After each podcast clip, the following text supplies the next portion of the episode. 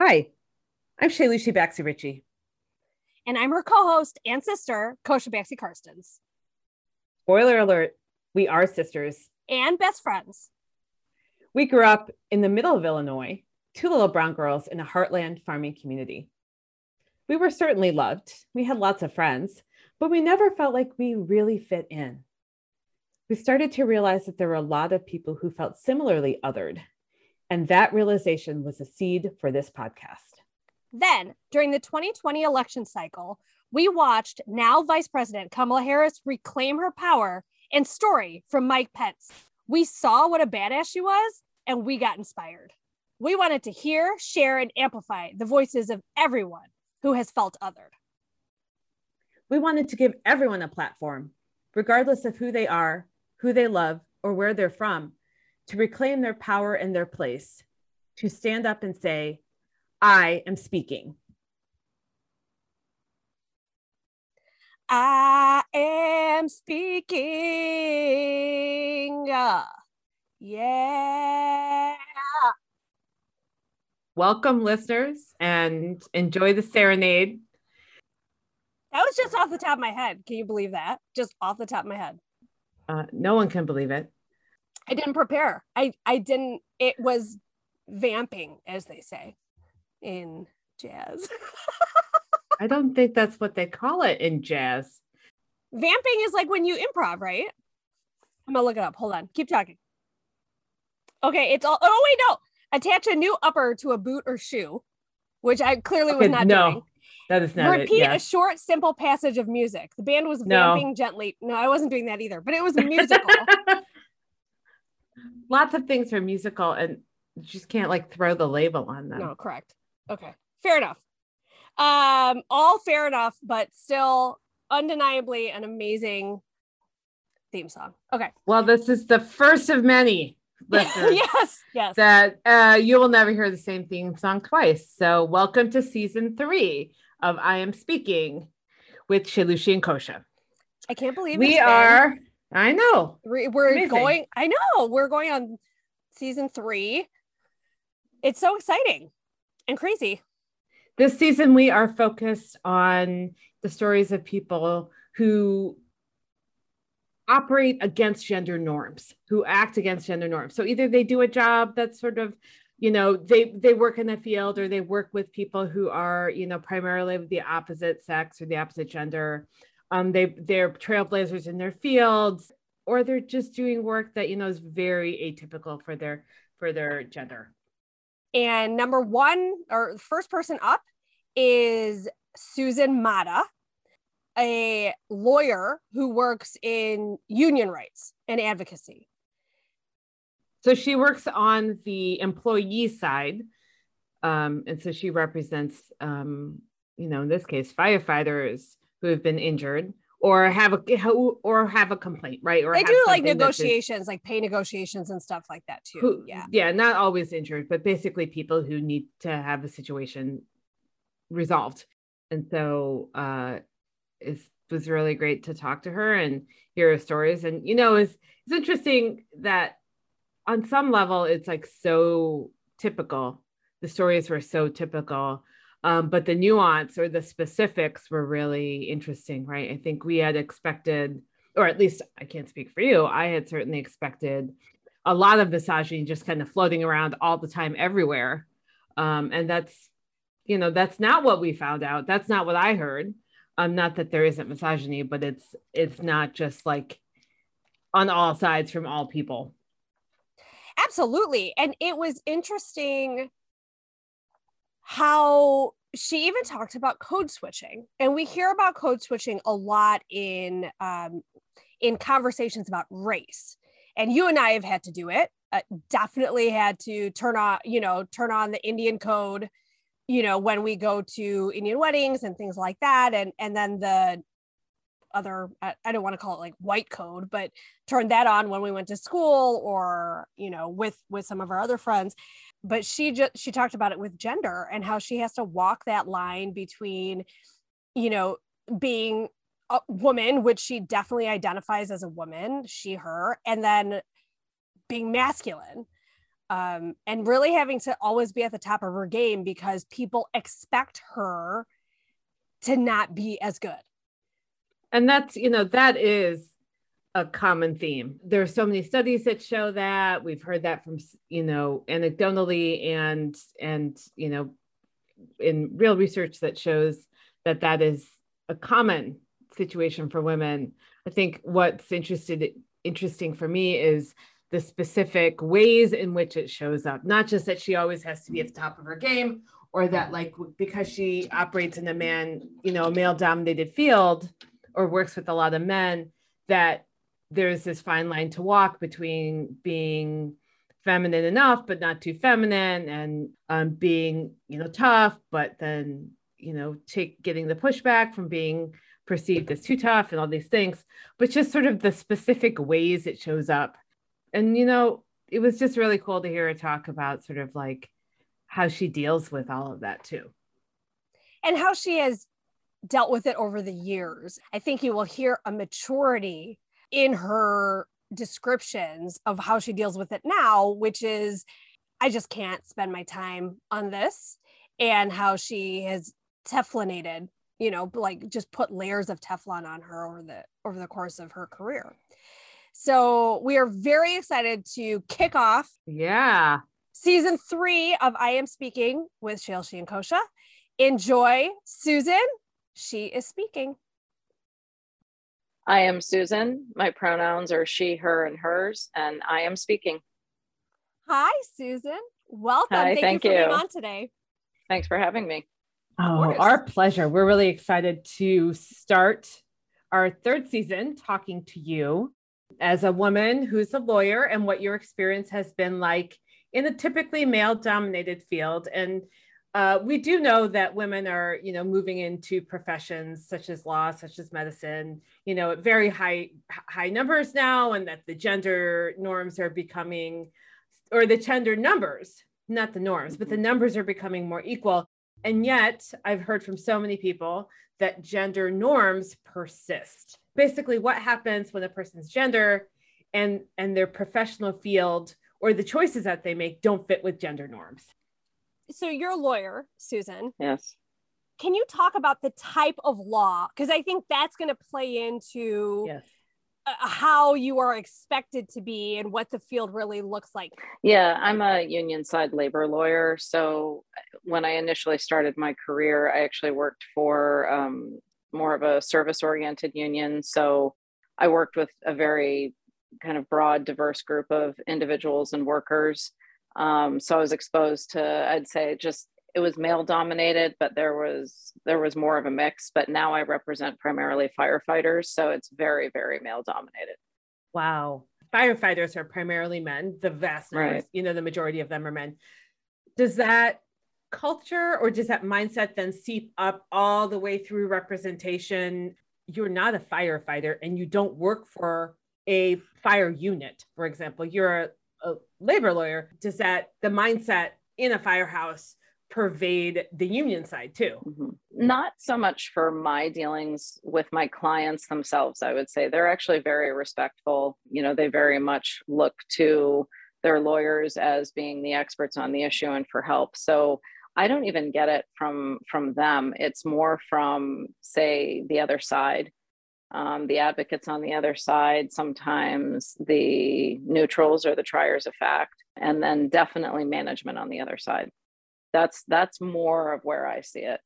Can you explain what the other side is? Who when you are going when you are fighting a case or you know in court, who is the other side? You are representing the union firefighters. I think it would be great for for you to sort of explain to our listeners what does it look like? Like what is the setup here? You're on one side, you've got another side. How does everything play out? It generally we go in, and if it's a hearing or a meeting, um, they're going to have their attorney, who's almost always a man, and then there's going to be a fire chief and then other members of administration. They're almost always all men. I'm generally the only woman in the room and we either sit down and have a hearing or we're you know we're having a meeting and we're trying to work something out. So it's always going to be a, a municipal fire department who is the other side and and what i'm dealing with. So you are representing the actual firefighters. Yes. Your opposition is the institution? Yes okay. Yeah the govern the governmental institution the right. governmental institution. Okay. right. And then are you usually being called into a hearing or adjudication because there is something that's gone wrong? Is it reactive or is it proactive? Or is it like a mix? It's a mix which is which is really nice. I mean there's there's a lot of you know kind of diversity in the work itself as as far as sometimes it's litigation and sometimes it's hey there's a problem let's try to work and solve it together. And i find the relationships kind of are all across the board. Sometimes you have employers who are very willing to work with their employees. They're great partners in it. Um, doesn't mean you always see eye to eye. And then other times when it's just all they want to do is fight. You know the best you can do is you know protect your rights and and get the best deal you can so it, it really depends. But uh, but a lot of times there's there's a problem. And you know i'm there to to either help them solve it or litigate it. That's that's mm-hmm. really how it you know generally how it happens. I know you told me before but your name is susan and you put the sue and susan yeah, I came up with that one a long time ago. It was just a joke a long time ago that like I joked that I put the Sue in Susan. That's awesome. As a nickname, even though I don't go by Sue really as a nickname. It's, it's funny, but it's it's interesting, you know. I mean, I I really enjoy working in the environment, but I always just kind of laugh because you know on the one hand i have my clients who are like i said are you know they've all been very respectful to me and and you know they they enjoy i think a lot of them having a female attorney representing them. But then i'm dealing with men on the other side who often cannot handle being challenged by a woman. And it's it's funny you know how how people react differently to that. Some just shut down and they they can't handle it um, I had someone recently accuse me of threatening him. It was at a hearing, and I was questioning him because that's what I do as a lawyer in a hearing. And my job is to elicit information, especially if I think someone's not being forthcoming. And so he started arguing with me about how many questions I was asking him. And I told him, I said, you know, I have a lot more to ask you, so you better buckle up. And he said, he accused me of threatening him for that. so exactly. Like if anything, I want you to be safe. I'm telling you to buckle up. Uh, right. If anything, I was advising him you should sit tight because we have a ways to go. It's funny to me. I mean, just the way sometimes people react, and I, even my clients will bring it up. Um, they'll say, "Hey, you know, I I see the way they, you know, these men interact with other men, and and you act no differently than they do." and and the men don't care when they're dealing with a man but then if it's me or another woman not just me they react very differently to it. You know i'll get that. Her tone's aggressive. I'm a lawyer and men are aggressive all the time. I mean it's not like i'm particularly assertive. I am a very assertive outspoken person there's no question about it but it, it's seen so differently coming from women oftentimes. You know in, in men it's seen as a virtue. Mm-hmm. I mean, I was joking with someone the other day. I said, apparently I'm supposed to serve it up with a pie too or something because I, you know, I don't know what else I'm supposed to do. I'm, I'm, I'm trying to be, you know, good at my job and a zealous advocate. And, you know, yeah. here I am criticized for that, but, but yet I don't see that criticism coming toward men. So it's interesting. And it's, and it's within the profession, you know, I'm not even talking clients doing it. it mm-hmm. It's even within the profession and, and the way lawyers react to it as well, which is, which is very interesting. I find. So your colleagues, you know, ultimately, even though they're representing a different perspective, right? They're still your colleagues. And there is probably a universe in which, uh, or a set of situations in which you could find yourself on the same side as what someone that you might be arguing against. And yet the attitude is still really like, why are you doing this to me? It seems like things get real personal. Oh, yeah sometimes people do make it personal right? And and you try to steer away from that. You know i've i've learned with certain individuals to just kind of shut it down and and not engage in the back and forth a lot. But that's you know that's just part of the job. I i even see it like i said sometimes amongst fact finders you know arbitrators we're in front of or or judges. And you can tell that it's it's just this idea of wow you know she's really assertive um, and and I see it in reactions to other people as well, right? It's not just you know in in what I see in reactions to me, and it always just I always scratch my head because I think really, you know, I mean, this is this is our job. This is we're we're supposed to be assertive. Yeah, if I if I sat back and did nothing, I'm not doing my job. I would be bad at what I'm doing. Right. And I'm not talking about assertive as in abusive or anything like that. There's certainly that that level of it, but you know people just think when you you know in general when you ar- argue zealously that oh you know oh if a woman does it it's it's horrible. Yeah. Sometimes is the attitude. Yeah i mean it definitely seems like you would be you would not be doing your job if you approached your work as like hey why don't you just tell me whatever you want to tell me? Like you do have to push for information usually it's the information that you have to push for that people don't want to tell you. They're happy to volunteer whatever makes them look good, right? Like, like right. I love my mom. I totally, yeah, we totally paid those people, or we, you know, we took care of that.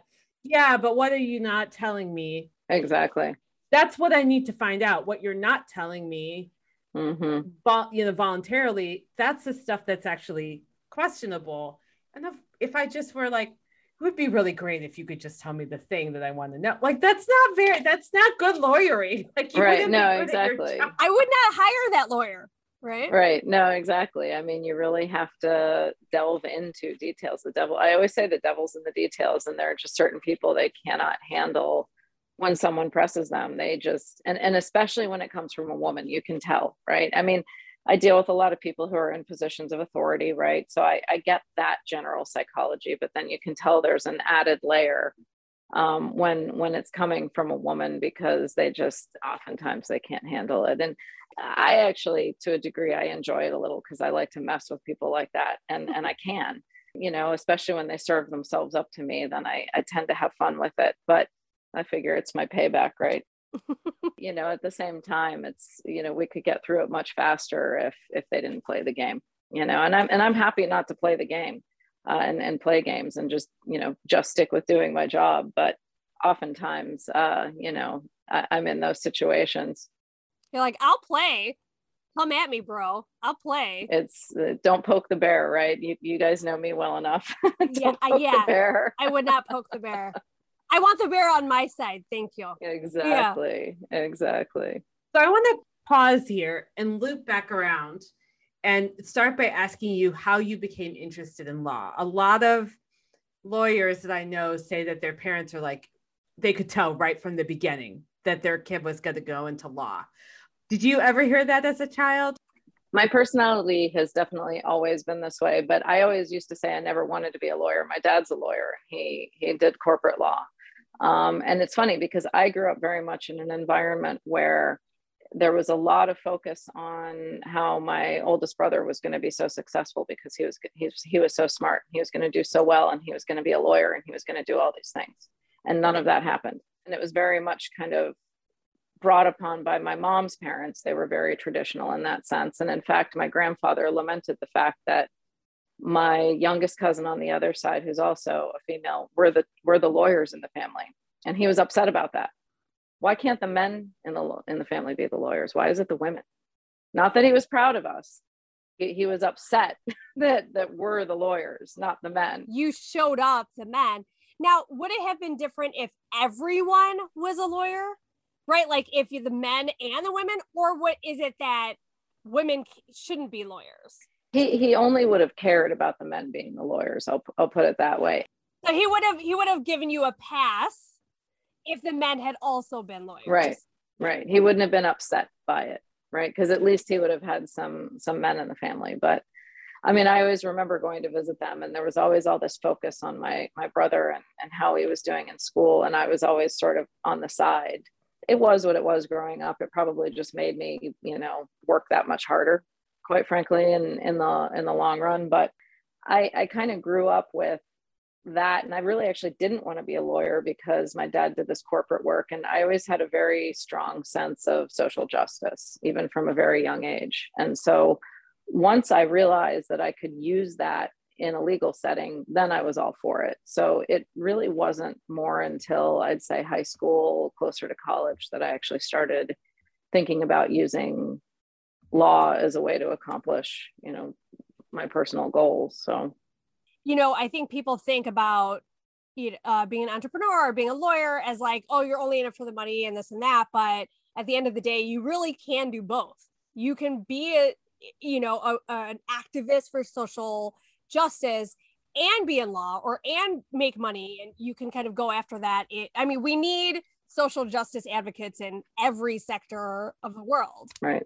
no i mean we we literally charge our clients half of what our market rate is. I mean, that's that's what we do because we have clients who are not for profits and they don't make a ton of money. You know, I, I you know, and it, it's still expensive. And I and I have some clients who will, you know, or, or members who will gripe about the money, and I, I very candidly say to them, "Hey, no offense, but if I were in this for the money, I wouldn't be representing you. I'd represent someone who can afford to pay me more than twice what I make now." Mm-hmm. you know and and that's just you know that's just the the reality right but but i wouldn't have it any other way i, I love it you know and I, and I gladly do it which is why i do it um, because it's it's not just a job for me it's it's something i really really enjoy so when did you decide to go to law school like was it it sounds like in high school you're like oh i could combine you know my interest in in you know my my sort of my innate skills and talents um, with my passion for social justice. And then was that sort of your launching path to law school? No. So I ended up, I went to a sort of more alternative college. Um, and I came across someone who knew someone who was a union organizer and, and talked about this union organizing program. And I looked into it. It was through the AFL CIO. They had this program called the Organizing Institute. And I learned that you could actually get paid to help workers fight for their rights and i thought oh wow that's that's like my dream job so I, I, actually got into that um, right out of college and i was a union organizer for a few years um, and that's when i decided to go to law school for me personally with organizing it's more about you send people out to do a fight in the workplace um, and i like to be there with them because i you I like do, to actually you know, fight I like to fight. You know, I am a good fight. I'm good at it, and I, I like to be on the front line of the fight. So I, I just realized it wasn't my thing as much. I, I loved the advocacy part of it, but I wanted to be more a direct part of the advocacy. And that's when I decided to go to law school. And so tell us about your law school journey. Where did you go? It sounds like you went in thinking about union work already. Oh, yeah. Mm-hmm. Yeah. Law school was part of your tool set to do what you really wanted to do. It really was. Yeah. No, it was. I went to Michigan. Michigan. I knew I knew there was something. Michigan State, it, Michigan oh, State University. Oh, I knew there was something about you. I didn't know Michigan State had a law school. So I went to Michigan State for grad school, Susan, and Shayla went to University of Michigan for grad school. But as you know, because you went for grad school, no one cares as much about football and sports because grad you're so like- busy. Like I don't have time for this. So when people are like, oh my god you and your sister must fight when you know during football season and we're like no i we don't care. I don't care. So that but like we have this like pretend rivalry. That's why like she's at michigan state. Anyway. Well and that's why i'm saying i didn't even know it had a law school so when they built the new tiger stadium detroit college of law i think it used to be like home plate or first plate something like that they they did like a taking um, and so at that time, they took advantage of the opportunity and they entered into a partnership with Michigan State.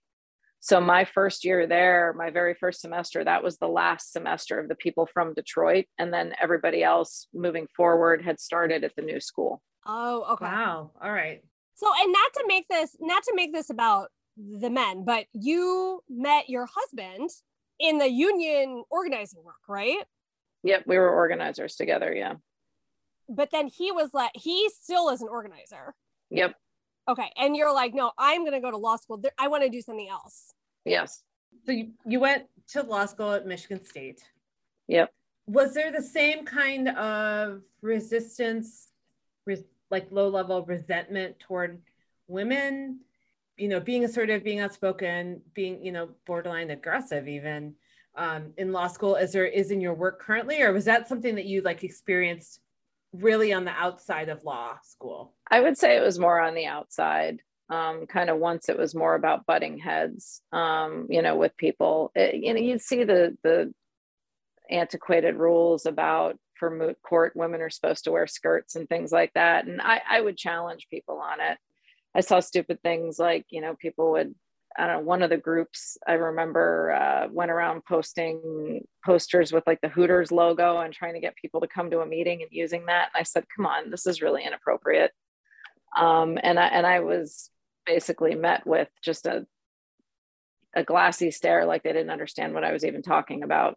I mean, other than that, I didn't invest a lot of my time in that community because I, I I was there as a means to an end um, and people were there for so many different reasons i didn't see them as like my people for lack of a better mm. term mm. you know what i mean um, i certainly met people i'm still in touch with but were you a little bit older than because you were not going straight out of college into into law school was there a sense of like oh god these kids you know wanting to go to hooters was there a sense of that age gap or not really? Not really, because it was only three years. And there were other people like me who waited, and there were people who were older. I mean, I'd say most people came right out of college, but it, it was only three years that, you know, difference that I, between college and when I started. So um, it, it wasn't much of an age gap anyway. Um, and I just I wasn't there for the socialization. I I had you know I was we weren't married at the time, but I was you know with my now husband at the time. So it, for me, I just didn't really, like I said, I, it was a means to an end for me. Yeah. And then, so from there, did you come back to Illinois? Where did you go after that? Well, no, I, am not from Illinois, so I wasn't. Oh, well, then Illinois you couldn't originally. have come back. All right. Yes. exactly. Exactly. Um, no, for, so from there we moved to Illinois. And Jerry's from Oak Park, so um, we we moved out here and that's when I started working for unions right away. I mean, it's interesting because when I started off, I had a lot more uh, female supervisors and, and female bosses and, and things of that nature. But like I said, it, the issues I've had haven't been so much with the people I I'm my my actual coworkers. It's more been on the other side and people not being able to handle you know and, and how they react to women asserting themselves and you know whether it's me or, or another woman and, and i see it too you know and, and how people react to women that i work with as well um, that's really more when it started and I, I don't know if it's just an excuse that you know if they feel like they're getting jammed and and they just don't like it so then they turn it into a gender issue without realizing it how much of that is like low hanging fruit like oh my god i'm backed into a corner what's a way to attack that doesn't have to do with what she's saying, right? right? But one of my questions was Have you been in the situation where you've been on the opposite side? Like someone has been your opposition and then you've had to work with them? Not often. Not often, but yes, I, I did have that once, but it, but it wasn't someone that I had um, a tense relationship with. So or I should say actually twice I had that. Um, and, and neither times did I have a tense relationship with a person. So it was weird, um, more in the sense where I was like, well, usually we're on the other side of the table instead of on the same side. But it, it wasn't a, a big mental shift because I, I got along with them. So, and, and one was a man and one was a woman. So, you know, for the most part, it, it wasn't that hard. Usually I'm just on the other side, but because the parties have a continuing relationship so do i with the other side and you know that's the thing and and that's what can be both good and bad it, it's good that you have a long-term relationship but if it's not a good one then it can be a, a really bad thing yeah you know and and that's that's where i find too there's a lot of blame shifting that goes on and I, I think that's also what happens sometimes is it's easy to try to to shift the blame that way um, to say, well, you know, it's because she's abrasive. But I, I even had a client, this was actually funny. He got a good laugh out of it. He called me up once and he said, you know, I I was asked a question about something. I'm I'm not on that team. I don't know anything about it. They know I'm not on that team. And I said, I don't know. You'll have to ask this other person who's on the team. And and the response was, Well, I'm asking you. And he said, and I'm telling you, I don't know. And then that supervisor went around and said, Don't you think he was being aggressive? And so this person was talking it over with me. And I said, So basically, you asserted yourself and you were accused of being aggressive. And he said, Yes. And I said, Welcome to my world. Right. Now you know what it feels like to be a woman. And he just started dying. I mean, that is literally what happens, you know. And I and I keep thinking, you know, I try to engage in self-reflection and am I just behaving in a way that I really truly am am not aware that I'm behaving outrageously? No, no, it's not happening at all. You know, it's just it's just an excuse people use. And I, I don't even know if people are aware a lot of times that they're doing it. Yeah. You know, that it's I think a lot of times it's just the inherent sexism and microaggression that exists.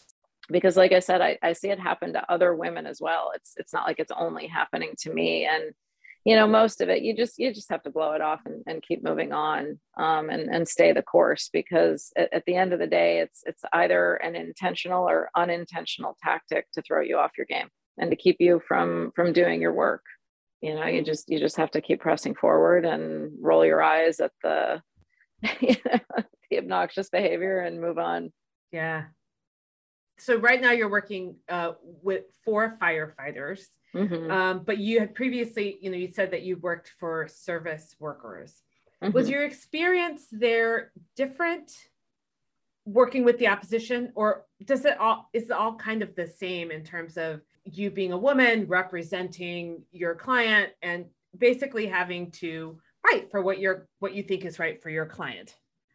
definitely the paramilitary environment that exists in fire service makes it a, a, different environment in dealing with management when i was in when i was dealing more with service sector i was dealing with a much broader range of just people with different backgrounds different experiences you know a lot more uh, women supervisors uh, things of that nature or just males who were used to having female supervisors and and women who they were accountable to. So that was i would say more common. So it wasn't quite it wasn't quite as obvious. Um, i would still get i mean it always would make me laugh because you know especially since you guys know me this will make you laugh.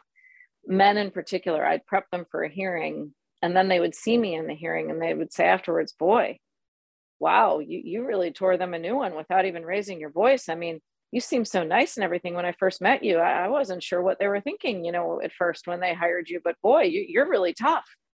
And I just laugh. I'm like, okay, only men have ever said that to me. I've never had a woman be surprised by that. Right. You know, when they actually see me in action. Um, much like I'm not surprised when I see women in action, right? Yeah. Absolutely. Um, but it's it's only ever men who've ever done that. Where and I and I also think like, okay, well, you're just seeing what you want to see then, because yes, of course, I'm nice to you. You know, you're the person I'm working with and I'm advocating for. right.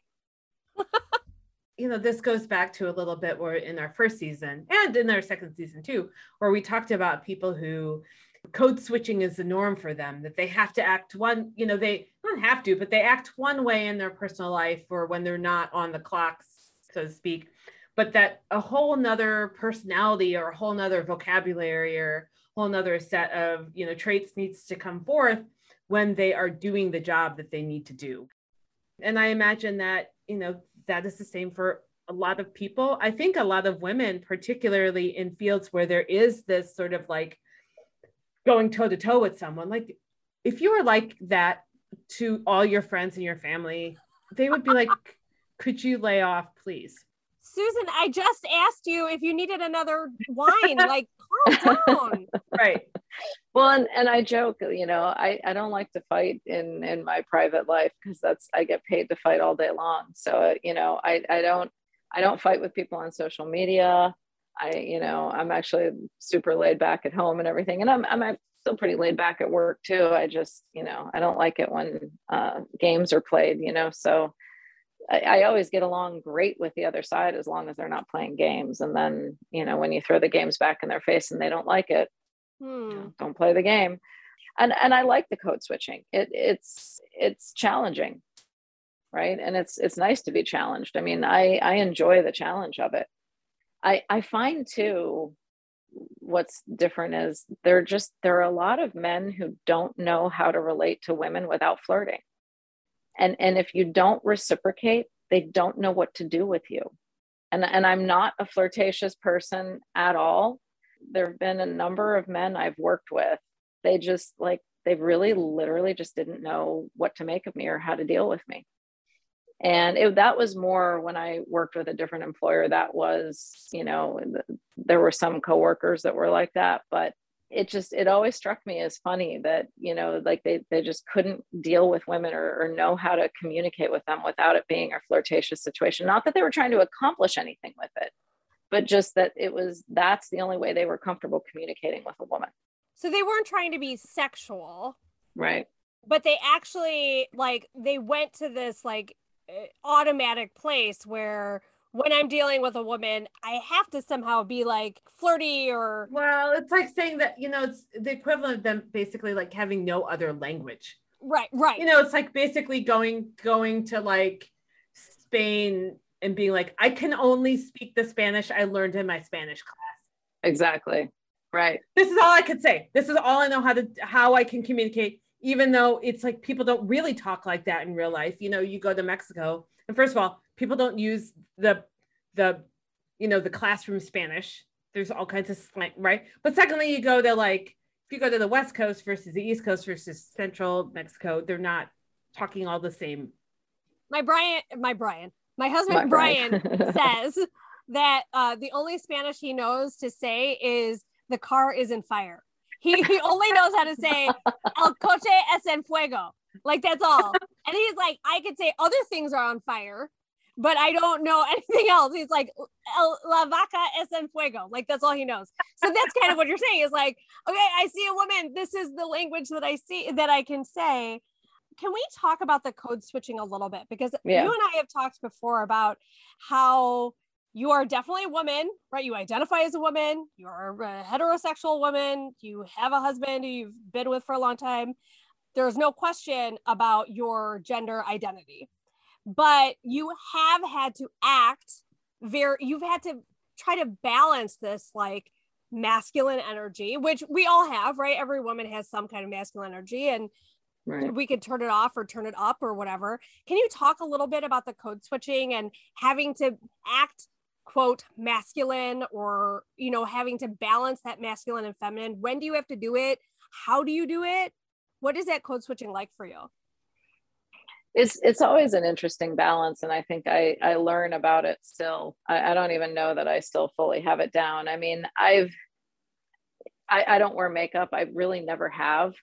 I wouldn't i don't like the term tomboy. I've always been just a very sports oriented person i never tried to quote unquote dress like a boy or be a tomboy. I was just always very physically active. I love sports and makeup wasn't a part of that. You know it got in the way and i'm just general kind of a very low maintenance person. So it's it's weird for me too being in an environment where i i have to be i have to sort of act like a man because i have to be strong and seen as strong and, and aggressive. But yet people are you know still expect me to, to look and act like a woman too. And and to balance that is always very interesting. It's it's definitely a struggle to find that right balance right? That's why i was sort of joking of do i have to serve everything with a pie? Um, because I, I don't wear skirts. I don't wear dresses. I physically can't wear heels. My my ankles roll and collapse you wear converse don't you or vans i do I, vans yeah i do i live in them because uh, it's i can't even wear those shoes that are flat but have a thicker sole because it's the same problem i my foot will be flat on the ground and my ankle's laying next to it. Like it's really painful. I, can't, I physically can't do it. And, you know, so I've, I've even had people, men usually comment on my shoes and things. Now, sometimes they're complimenting me, but other times it's, oh, those look comfortable. And I can tell they're, you know, and I'm like, you know, I don't make comments about your outfit. And quite frankly, you could stand to lose 40 pounds, but I'm not saying anything to you. Now, am I? Right. But that suit looks stupid or something. Right. I mean, I'll get that a lot. I I'll have people regularly comment on my physical appearance, and it's again, it's the other side. It's it's not it's not the people I'm working with and helping. It's the other side, and they'll make comments about my physical appearance all the time, and I'm like, it, whatever you know i i, I just kind of roll my eyes. Exactly i roll my eyes. It is definitely it, it is definitely a mind game tactic though right? Oh, like oh yeah absolutely. if this if that was the kind of thing that would mess with your head basically and you'd be off your game and that could be an advantage for them. Right You you would think though that it would be a safe assumption that a woman who doesn't wear makeup isn't really going to be thrown off her game by a comment about her appearance. Because I mean, my attitude with the makeup is if you know if you don't like the way I look, don't look at me. Like I, I really don't care. Um, it it bothers me that so many women feel like they aren't presentable unless they wear makeup. That we feel like we have to mask ourselves and, and look perfect in order to be presentable. Um, if people feel comfortable that way, go for it Right. That's what I was going to say. Like, there's some people like me, I love, you know, experimenting with makeup and I do statement lips and stuff. But I saw a Facebook post the other day that was like uh, one of those like surveys, quote unquote surveys. I was like, um, how many women here can walk out the door without makeup? I'll wait. I saw that. Yeah. And I'm like, every woman can. Whether they want to or not is a different story. But to your point, the question is really going after would they? Right? Like I know somebody who wouldn't leave the house without makeup to go get the mail. They don't want anyone to see them without that presentation. That is different. That is the gender expectation. I mean, I will counter. Well, I will say two things about this. One, the joke between Kosha and I is that Kosha has only two looks, and one of them is all the makeup to the nines, the dress, the outfit, the blo- everything, glitter, the right? sequins. Yeah. The other look is running clothes. Nothing. yeah. Leggings, running clothes, uh, sometimes a hat or a visor, hair right. pulled up, not always smoothly. Sometimes it's done smoothly, sometimes it's just like randomly pulled up. Running shoes. My my favorite story about this is that so my oh husband my saw Kosha's LinkedIn picture, which is it just gotten new like professional headshots. Yeah, headshots. She, Kosha's wearing a suit, you know, very professional looking, makeup done, professional looking, neutral, neutral, neutral, makeup. you know, sort of neutral professional makeup, hair down, uh, and you know, just looking really nice, right? Very like very professional. If Kosha was a lawyer, that would be a perfect lawyer. Right, shot. right, right. And so my husband sees this and he goes, did Kosha like did Kosha straighten her hair? And I was like, Are you kidding me? Has Kosha always had straight hair? The one thing about this picture that has remained consistent. Just it was a, little shocking. funny story to be like, yeah, I think so. You know, and I'm the kind of person where I'm like, sometimes I wear makeup, sometimes I wear a lot of makeup. I will also admit that I've gotten to the place of like when I get on Zoom calls, I want to wear makeup, not because I want people to perceive me in a certain way, but because I'm looking at my own face and I'm like, I look, I just go, I look really tired. and so it's like, it's a feedback loop of looking at yourself and being like, for two years, we've been looking at ourselves for two years. Right. So, but like, if I go and meet someone out, I'd like actually not thinking about that at all. It's really weird that it's more like I need to see myself in makeup because it's a feedback loop for my own psyche as opposed to like how other people are perceiving me. But you're right, there is a definite gendered expectation about like not just how women should present themselves, but that they care very deeply about how other people perceive their looks. Yeah. Right. That somehow making a making a quip about your shoes in a sort of a, like derogatory way would like deeply injure you. Would actually throw you off. right. Oh yeah. Yeah. Um, how am I going to do my job since this person made a quip about my shoes? Or or it'll be an oh i didn't recognize you. Okay you you know i'm their lawyer and i'm a female here and i'm the only other i'm the only female around like you know who i am. You know it's stupid stuff like that and and like you said it's wow. in, part it is to kind of throw you off your game and it's something again i i don't experience women doing that. You know i certainly don't do it to women. I mean i may jam them on things or get into arguments but i I'm not, you know, I'm not making comments about their appearance to them or anything like that, but um, or to men, quite frankly. It's, it's just it's something I, I've only ever seen men do to women. You know, and it's just yet another thing where I think it goes beyond trying to throw us off our game, right? They they feel comfortable doing it, right? Whether they realize they're doing it or not. That was going to be my question: is how many times do you think they're doing it on purpose? Versus like that is just the tool in their toolkit that's like that in ingra- ingrained is that the word ingrained yeah. misogyny and sexism right. because like you said, you wouldn't do that to women, but you don't do that to men either. You're not like, well, that suit looks terrible. And then you think that that's going to like totally derail them. Right. Right. I, I wonder how much that is, and both are problematic. One, if they think they're talking about your shoes and that they really think that's going to be a problem. If that's ingrained misogyny, they're both problematic.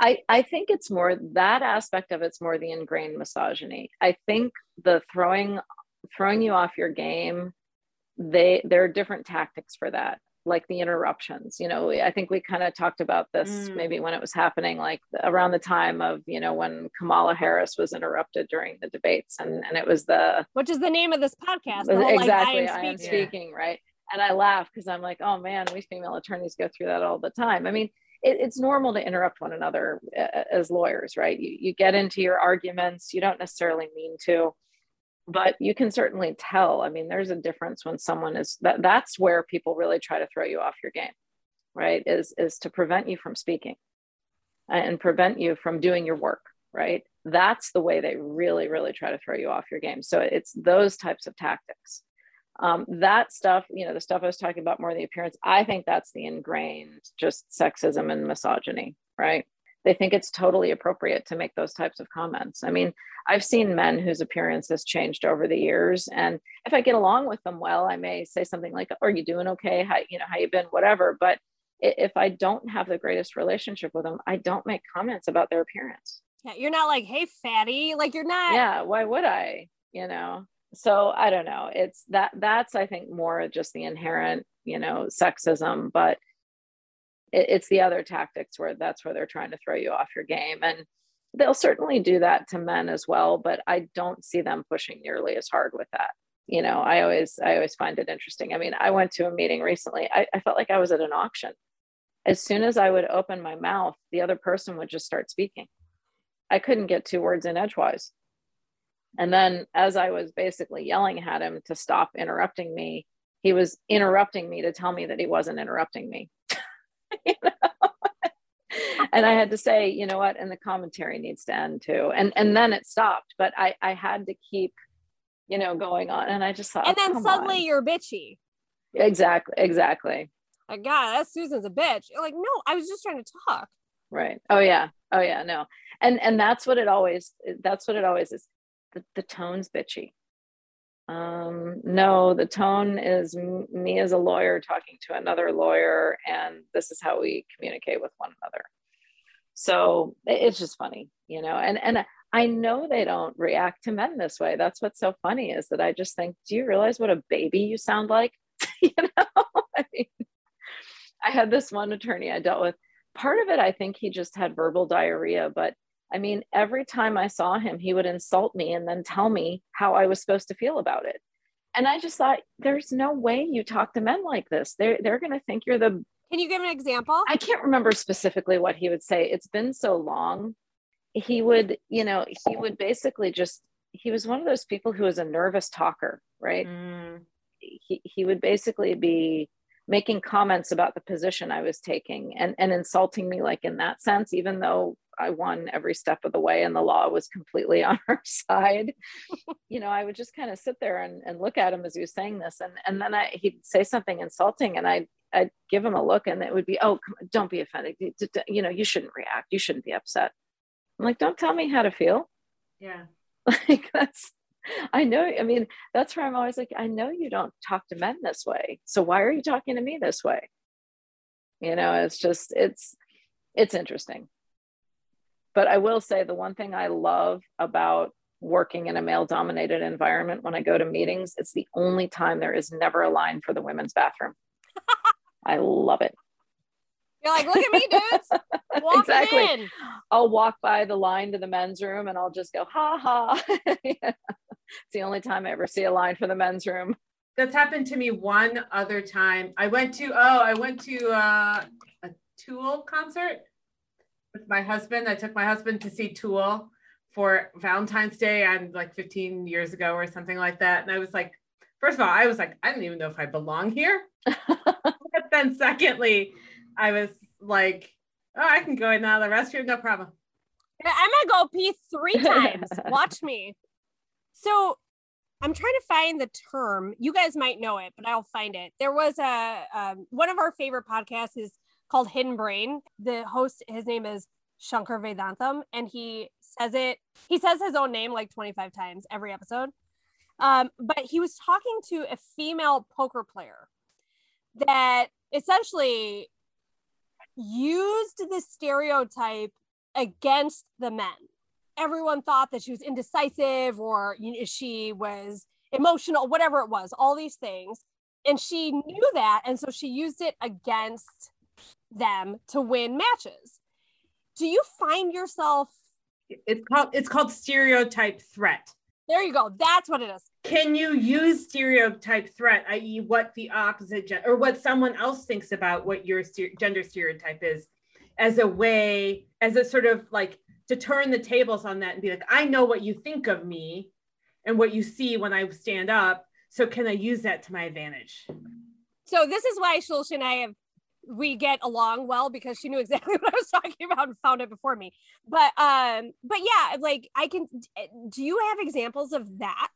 Oh yeah, absolutely. So especially when someone hasn't dealt with me before, I look younger than I am, so there's that too. And then the female part, so they'll assume I don't know what I'm doing. Now that only lasts so long because then once they they realize I know what I'm doing, you know, then then the gig is the jig is up on that. But um, but I find a lot of times, you know, I, I know when people are testing me, right? And again, I, I find it coming from men more than women. I find women much more straightforward for the most part to deal with. I, I definitely use it to my advantage because I they don't see me coming, and I know they don't see me coming, and and I take advantage of it. Or they underestimate you. Absolutely. Yeah. And and you know maybe that's the benefit of having seen it happen to me so much. But i always say it's you know one of the biggest mistakes people make is to underestimate the intelligence of others. I don't care who you are. I don't care what your background is. You know there are lots of different levels of intelligence. And when you assume you're smarter than everybody else or or others you're really doing yourself a disservice because so many people overlook so many things that way that just comes with a lot of arrogance, right? But uh, yeah, I, I definitely use it to my advantage. And look, if I really wanted to, I could use it to my advantage other ways. I could doll myself up, but I just, I'm, I'm not going to do that. I, I, don't do that type of, I, I, don't take that type of approach ever, uh, you know, and I never have. But where I take advantage of it is when I can tell someone's underestimating me. And I love the fact that they don't see me coming and, and I know how to play that. I think that's a perfect example you can see the math that someone else is doing in their head about who you are and what your skills are and what you bring to the table and to sort of like not play into that but sort of to know how to be able to predict with some accuracy oh because they see me this way they're going to do this or they're going to say this. They're not going to push as hard here. They're going to get a little sloppy on this stuff. And that gives you the opportunity to really you know sort of hit them hard. And your job is to hit people hard to some extent right? Right. But because they're not prepared for it it just catches them so much more off balance than if they were able to if they looked at you and said you know what? I'm going to assume this person is the best lawyer in the world and i'm not going to make any assumptions about how they act or what they bring to the table or how what, how skilled they are i'm going to be prepared for everything right right um, and i think you're point that you made earlier, which is like if you assume not just not only that you're the smartest person in the room, but if you assume that other people are X or Y or Z because of how they look or how they talk or whatever it or is. whether or whether or not they went to college. You know, I, exactly. I see a lot of that, right? Where people look down on people for not having a degree and some of my smartest clients have not gone to college mm-hmm. you know and and i see that right um and so to me it's just none of that matters you know it's right. you really have to look at the individual but another way i use it to my advantage is i use it to prep my clients because like i said before they're used to me dealing with them in a certain way because i'm on their side and i and i don't have to get after them right but when i'm getting them ready for a hearing I will play devil's advocate. I will get them ready for the other side. And a lot of times I'll warn them, but sometimes I don't. And sometimes I'll just start getting after them to see how they react and see how they'll do. and it really they're like oh my god she's yelling at me you know like she's really getting after me and then i'll tell them i'm like no i want to i need to see how you react like because if you can't handle it from me you're not going to be able to handle it from someone who's not on your side right Mhm. and and so i use it i kind of use that side that they don't normally see to get them ready because they're not necessarily expecting it right? To like make sure that you have your gaps filled. Yeah. exactly exactly you know so because they and, and for different reasons they don't like i said they don't necessarily see it coming because i think uh, too and i mean lawyers are so used to it we can get after people without getting emotional without raising our voices right that's what we do um, sometimes people raise their voices but you know we can really get after someone without ever raising our voice and, and without it being an angry situation so many people can't do that. They have to work themselves up emotionally in order to confront someone. And confrontation is our currency, right? I mean, literally, it's, yeah you know, but so many people see it as this emotional thing and it's not necessarily. So, you know, that's what I think a lot of people aren't used to. And that's especially, I think, where just a lot of people don't necessarily expect until they see it a woman to be able to really really as people have said to me like tear someone a new one without ever raising my voice. Yeah. You know and that's something a lot of people just don't see. Like it, it's something they see often in men but most people don't see it often in women. And i think it, it mm-hmm. is a shock to them when they actually see it happen. It's well that that trait that the ability to confront someone without sort of like having explosive anger. With like measured emotions. right. Level focused like a laser like a drill bit like i'm going here. I'm not going everywhere. This isn't dynamite. This is a drill bit right? Very very focused and and like calm right? Uh is definitely not a trait that people associate with women. And uh, most people in general. Forget women or men. Most people in general are conflict conflict or confrontational averse. Right. So that even the fact of being called out on something being asked to account for something being asked to explain something feels like confrontation. And then you throw the gender stuff on top of it where one person feels like they're being attacked and the person who's quote unquote attacking shouldn't be in that role in the first place right? Like why are you being it becomes why are you being so mean to me Why are you yelling Right. at me? Right. Well, I would just like to say you're right, Shailushi. It is not. And, and both of you guys said like th- that uh, level, calm, like calculated anger or emotion is not thought about as female energy. right However, we're moms. There's not a mom I know that doesn't know how to say something in a way that is level and calculated and can bring a child to their knees in fear. right Right? Like Right. Shailushi was just saying, Princess Kate is my favorite example of this. Where like she's there's a picture of her and she's like holding Prince George and talking to her, Charlotte, I think her daughter, Right. Princess Charlotte. Whatever she's saying to her kid, it is through clenched teeth, and you know that she's like, I swear to God, you better cut this bullshit. Out. I'm sure she didn't say bullshit, but like something like you better cut this out because there are a billion cameras around here. I'm gonna kill. but that's the thing is like it's such a female energy. My daughter knows if I'm like, I'm like Anushka Grace Carstens. But if I if I go, Anushka Grace Carstens, she will run get in line. I don't even have to say anything. I just have to snap. And my kids are like, fuck, what's going on?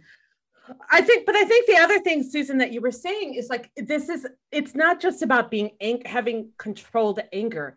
It's about being able to confront someone and, and press and push where people feel like they're being, like it's, it's like very personal confrontation, but it's not. It's not, yeah, you're not actually angry. And Right, like, no, the exactly. interpretation is, why are you mad at me? Why are you being mean to me?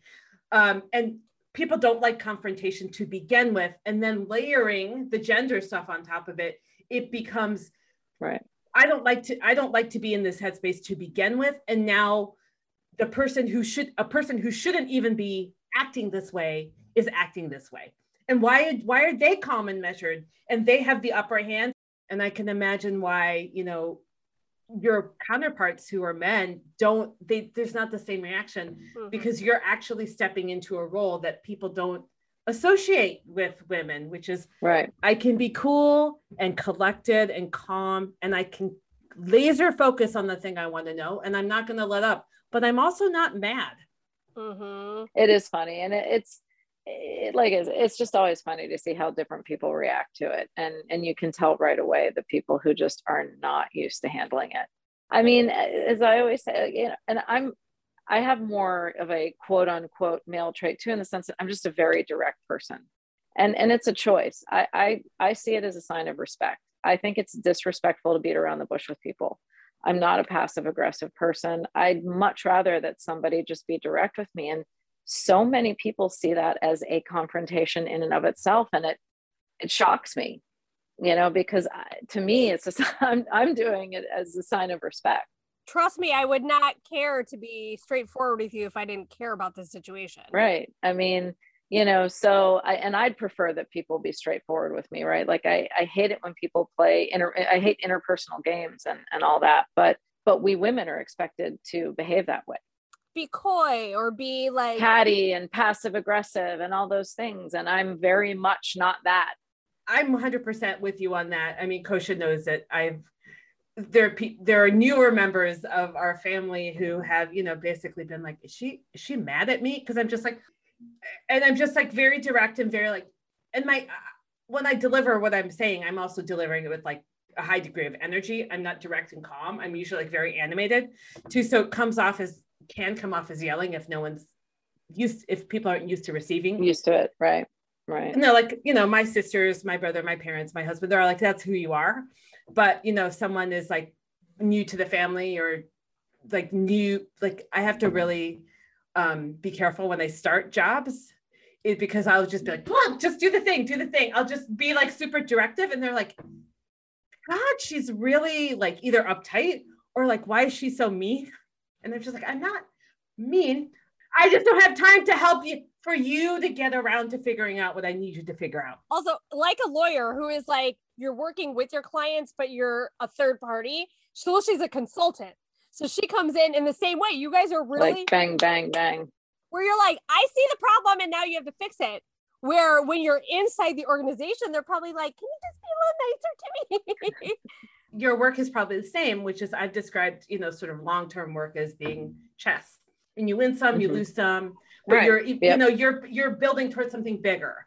And so it's like you don't care if you've lost everyone on your chessboard except for the one piece that's going to checkmate your, you know, the other side's king, right? Mm-hmm. I'm a consultant. I play checkers. I want to get in, I want to get out, and I want to win as much as possible, as quickly as possible. Right. You know, I don't I don't have time. My typical engagement is is a year or less. I don't have time to wait for you all to figure stuff out. I don't have time for you all to get comfortable with my work style here. Right. And yet like that's a quality that in men it's it's expected right? In in business settings. But i find when when a woman has it it's viewed very differently. Very differently yes. Not by everybody right? Not by everybody but in, in a lot of circumstances it is viewed very differently. It's like well she's abrasive.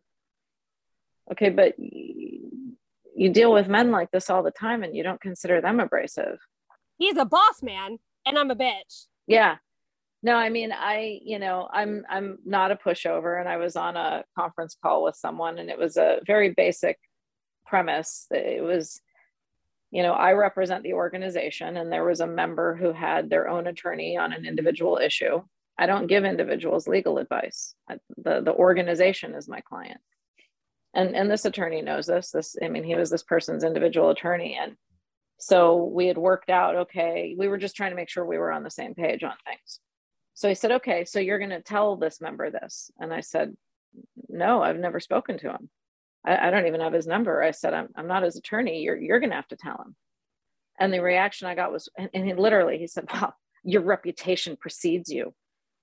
What does that even mean? I mean, what, that I'm not a pushover? I mean, seriously? Because this is lawyer 101 stuff of course i'm not going to tell this person he's not my client i don't give him legal advice yeah.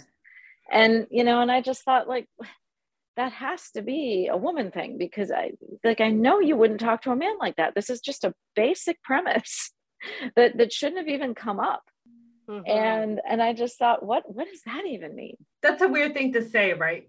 It definitely was not a compliment, you know. Well, no, it wasn't, and it it also wasn't like um, it wasn't something that you could do that you were not doing.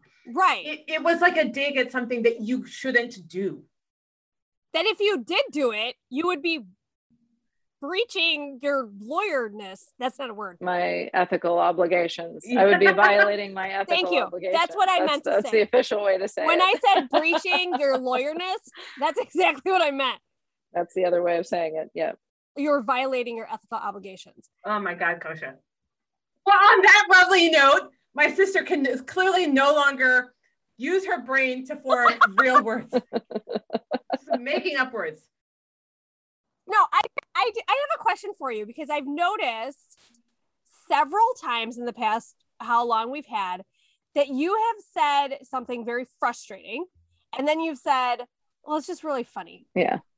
And I, I, I wonder how much of you calling it funny is putting the armor on because I have had to deal with this bullshit for years. And if I let it get to me every time, I'm good, it's gonna destroy me. So now it's just funny. Yeah. Can you talk about that a little? And I, I don't mean that as an insult. I actually am like, I think women do this, right? Right. and we're so good at being like "Ugh, that's, he's just being stupid. Right? Like that's just funny. I just find it funny. It, so that's part a of the question. And then part b is what's the evolution been like for you? I wonder if has it always been funny or have you gotten to the point where it has to be? It, it waxes and wanes. It, it's definitely a defense mechanism because it, it is inherently frustrating. At the same time, you know, I I default to laughter whenever and wherever I can, um, and so I think that's just for me how I how I deal with it so that it doesn't get overwhelming at times.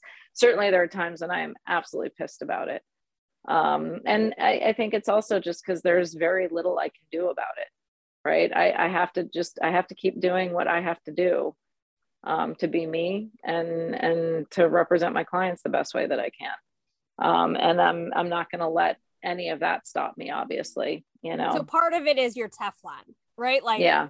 and over the years you've you've had to layer on the teflon so you are able to keep your eye on the prize.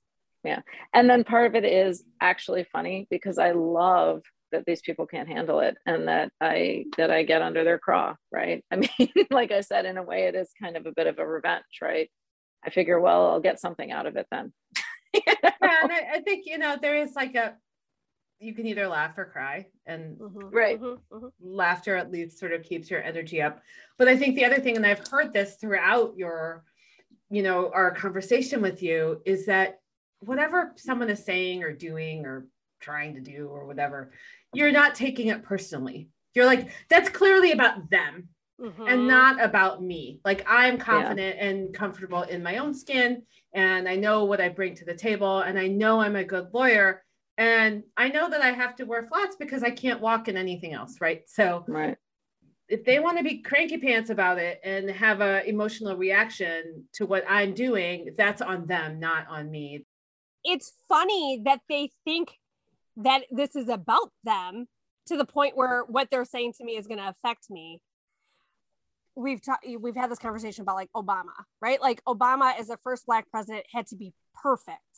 Right. He had to go to Harvard. He had to be president of the law review. He had to be perfect.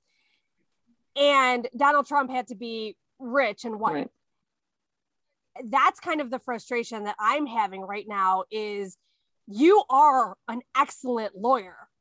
You I, I've seen you in action, right? And I've heard you, you. and I've been like, I'm so glad I'm not a firefighter. Like I don't have to go against well you mean management. Right management. I'm not like yeah municipal firehouse or whatever. But like i i know how excellent you are but i it, the frustration is you have to be in order to get to where you are. And a dude can be half as good as you and think that he can go toe to toe yeah definitely women i think in that sense are held to a higher standard especially on our behavior. And and like i said for the reasons we talked about that we're we're seen as emotional right? And but we're in an environment where it's not good when your emotions get the better of you right? It's it's highly confrontational and aggressive but you have to keep your emotions very measured and in check. And so women are held to a much higher standard in that sense i think in general because of the perceptions that we don't thrive in in that type of an environment as well. And i see women do it like we talked about right all the time. In that sense we have to be better right? And but it's not always recognized. And that's and that's inherently frustrating. And and i mean look at pay in general right? Whether it's in law or other professions we're still paid less overall you know when you throw in childcare i mean things have gotten so much better as far as men taking on more responsibilities at home and actually sharing and equally in the burdens and and i'm very lucky in that sense but you know as you know i have a husband who travels so i'm a solo parent during the week. It's it's not that he isn't doing the work he's physically not here. Right. and when he is here he's totally hands on and and jumps right in but you know so when you add that factor into it as well it's hard. And and luckily i've always been with employers who have been very very understanding about that both the men and the women. Um, have been very understanding about childcare needs and you know i mean my kids have grown up going to union meetings and you know coming with me to hearings and all that kind of stuff. And it's good for them. It's good for them to see what i'm doing and that i'm oh, working. oh, yeah. and and my clients have been very understanding about it as well um, so I've, I've been very lucky in that sense that at least on that end of things, that hasn't been a problem so much as just balancing the work with the time. But definitely women are held to a higher standard in that in that sense, just as far as because I think, you know, we're we're not expected to be as good and and we're expected to not be able to handle it as well. Yeah you know um, whether whether people realize that's their perception or not. And i think more and more it's even becoming more subtle that, that people I, I think people honestly believe they're woke when they're not as woke as they think they are.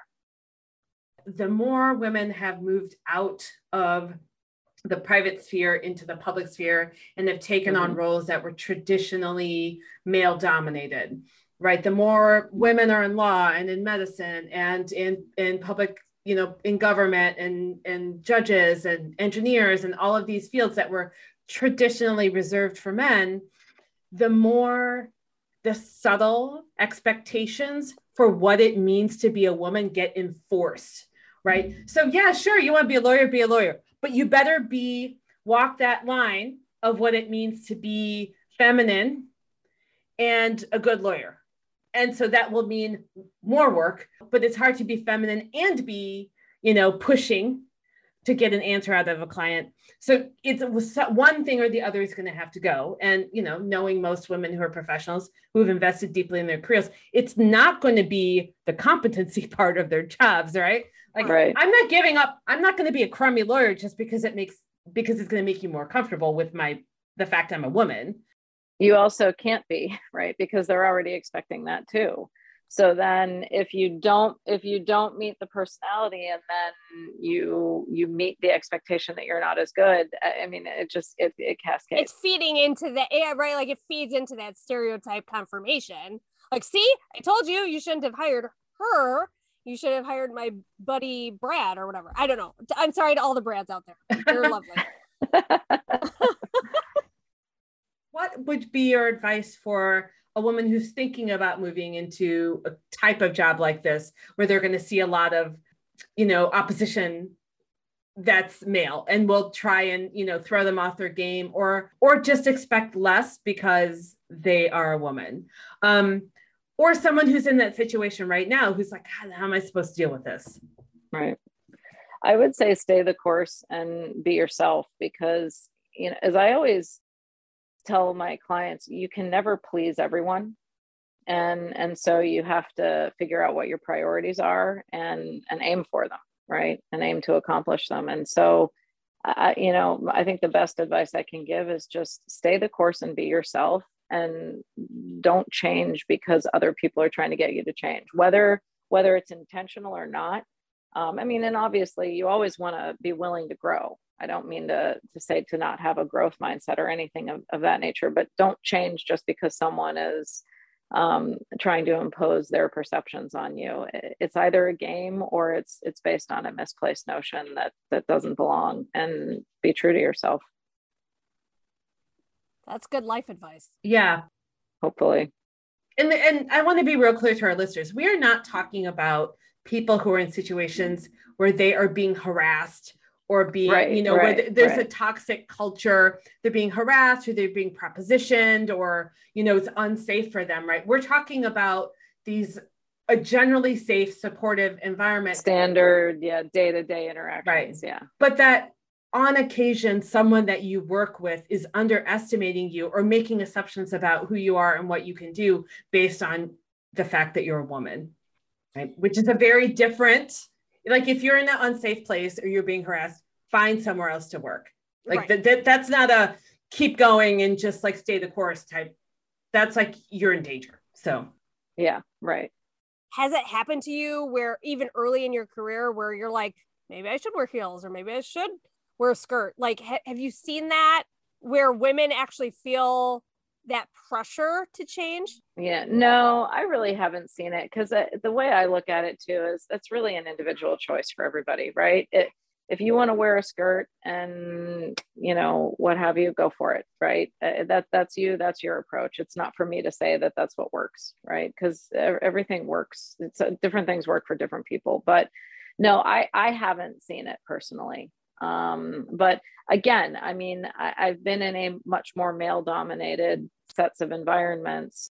And I've certainly never felt that pressure or seen that pressure, um, you know, to to dress a certain way or, or, things of that from, you know, within my work environments. Um, because again, you know, it's the same reason I'm in it. You know, I work with a lot of people that, that, that we do this because we really believe in it and we really love the work and we're very passionate about it. So it's it's very nice in that sense to be in that type of a work environment with with people like that because the focus is more on we're here because we love what we do, mm-hmm. not because we want people to look and act a certain way.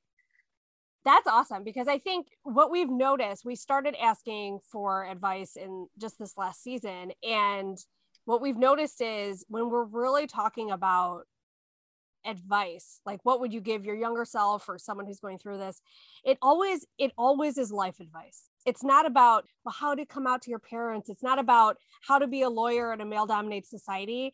It's really this larger picture of like this is what i have learned and it's not so specific but i have figured out that when i am true to myself and i stay the course and i see that i, I have my eye on the prize I am a better lawyer. I am a better person. I am a better mom, like all of that stuff. And it's how to be your best self.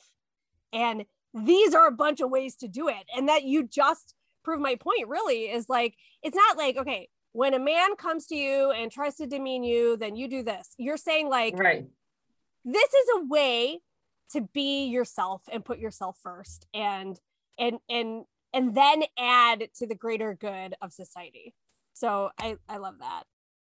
Fortunately, I have the fun question, right? But unfortunately, it's the last question the question is uh, it's really our connecting thread through everybody it's it's what is your familect which is your family variety of words yeah amongst our family it's more just inside jokes. Um, there are two main ones. One was for pre-kids um, around the time since my husband travels all the time i was visiting him at work and this was right after that shoe bomber incident.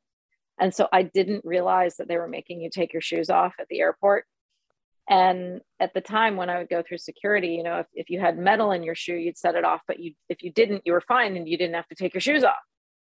So as we were, as my husband and I were approaching security, he very subtly turned to me and he said, You might want to take your shoes off, just real casual. And I said, Oh, there's no metal in these. I'm fine. And he just shrugged, knowing that they were going to do like a full search of me because of the shoe bomber incident, because this Rude. was the first time I had traveled. So I had no idea. So he wasn't like, you're going to have to take them off. Thank you. Yeah. He, it was nothing more than you might want to take your shoes off. So they asked me to take my shoes off, and I said, Oh, there's no metal in them. I'm good. And they were like, Okay, please step over here. So you know how tall he is. So he's standing there looking over the partition. So Jerry's like six foot twenty. Yeah. So he's laughing at me as I'm getting this like search. Full search. so ever since then, our, one of our big inside jokes is you might want to take your shoes off, like for something where you should really warn someone, but you're just like barely telling them. See, that's totally Familect though, because it totally as- is right. it is an inside joke, but it has nothing to do with taking your shoes off. But if you're like, uh, your seatbelt's not- not on, you'd be like, you might want to take your shoes off. Yeah. It's a serious warning that should really be a serious warning, but isn't. You know, like, And I would have been like, why didn't you freaking tell me? Like, you have to take your shoes off. and that was that was his attitude was, well, I, I did tell you. I said, no, that was a suggestion, not an instruction. Like it when you're really supposed to give someone an instruction, but you give them a suggestion, that's that's our that's Ah. kind of our so that's our general like you might want to take your shoes off. It's like, no, you really should. You know? I'm telling you for real. And what's the other one you said? Well, there's just another one. This was again pre kids, but the kids really pick up on this one. So Jerry is a Chicago and he was born on the south side, but he doesn't have much of an accent. So this was when we were living in Lansing, Michigan. And I had asked him to get me something from the kitchen and he was taking longer than I wanted. And so I said, Where's my muffin? And I heard from the kitchen, I'm doing your muffins now. And I was like, who the hell put a Chicago in in my kitchen? Like, where did this person come from? And so the kids love that, and and so now it's it's like a running joke. I'm doing your muffins now. Oh, that's good. Well, which first of all is super Familect because if you said I'm doing your muffins now, even in a normal voice, I'd be like, I don't know what the fuck that means. what? Yeah. That doesn't make no kind of no I sense. didn't ask for a muffin, so thanks. it wasn't really part of the plan here, but cool. exactly, exactly. I'm gonna yeah. start saying that. That's amazing. I'm gonna go downstairs and say that to my family and just see what they say. so that's like that's our familect is our our like our little inside jokes and just funny funny interactions we've had with one another sayings like now Mar- marlo's big thing is one time he said to me i'm sorry i'm not living up to your expectations Like, okay Okay, sir, calm down. i'm like you're right you're not You're like, you should be sorry.